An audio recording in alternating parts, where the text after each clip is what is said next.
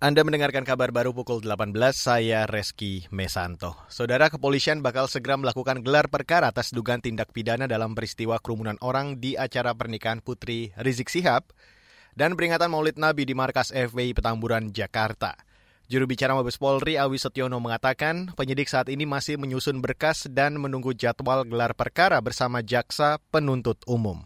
Untuk saat ini penyidik sedang mengevaluasi terkait dengan hasil klarifikasi, kemudian pengumpulan barang bukti, dan analisa terkait hasil digital forensik. Tentunya hal tersebut untuk disiapkan yang pertama harus dikerjakan yaitu gelar atau ekspos di depan teman-teman JPU.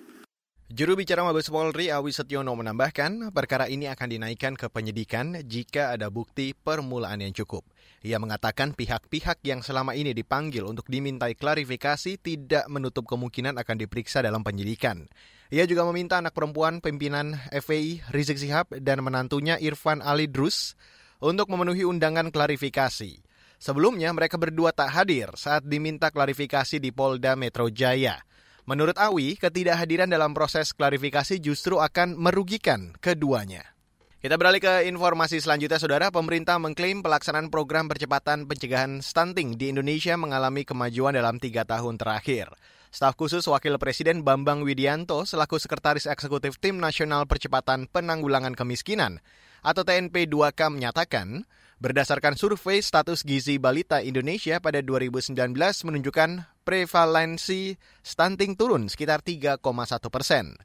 Bambang mengatakan dari tahun 2013 rata-rata penurunan stunting adalah sebesar 1,6 persen per tahun. Menurutnya, saat ini terdapat 260 kabupaten kota yang menjadi wilayah prioritas penanganan stunting. Total dana yang dialokasikan untuk program dan kegiatan penanganan stunting pada tahun 2019 sebesar 29 triliun rupiah, sedangkan tahun 2020 sebesar 27,5 triliun rupiah.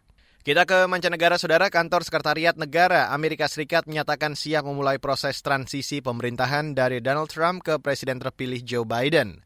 Kepala Sekretariat Negara Amerika Serikat Emily Murphy telah menyurati Presiden terpilih Joe Biden mengenai kesiapan itu.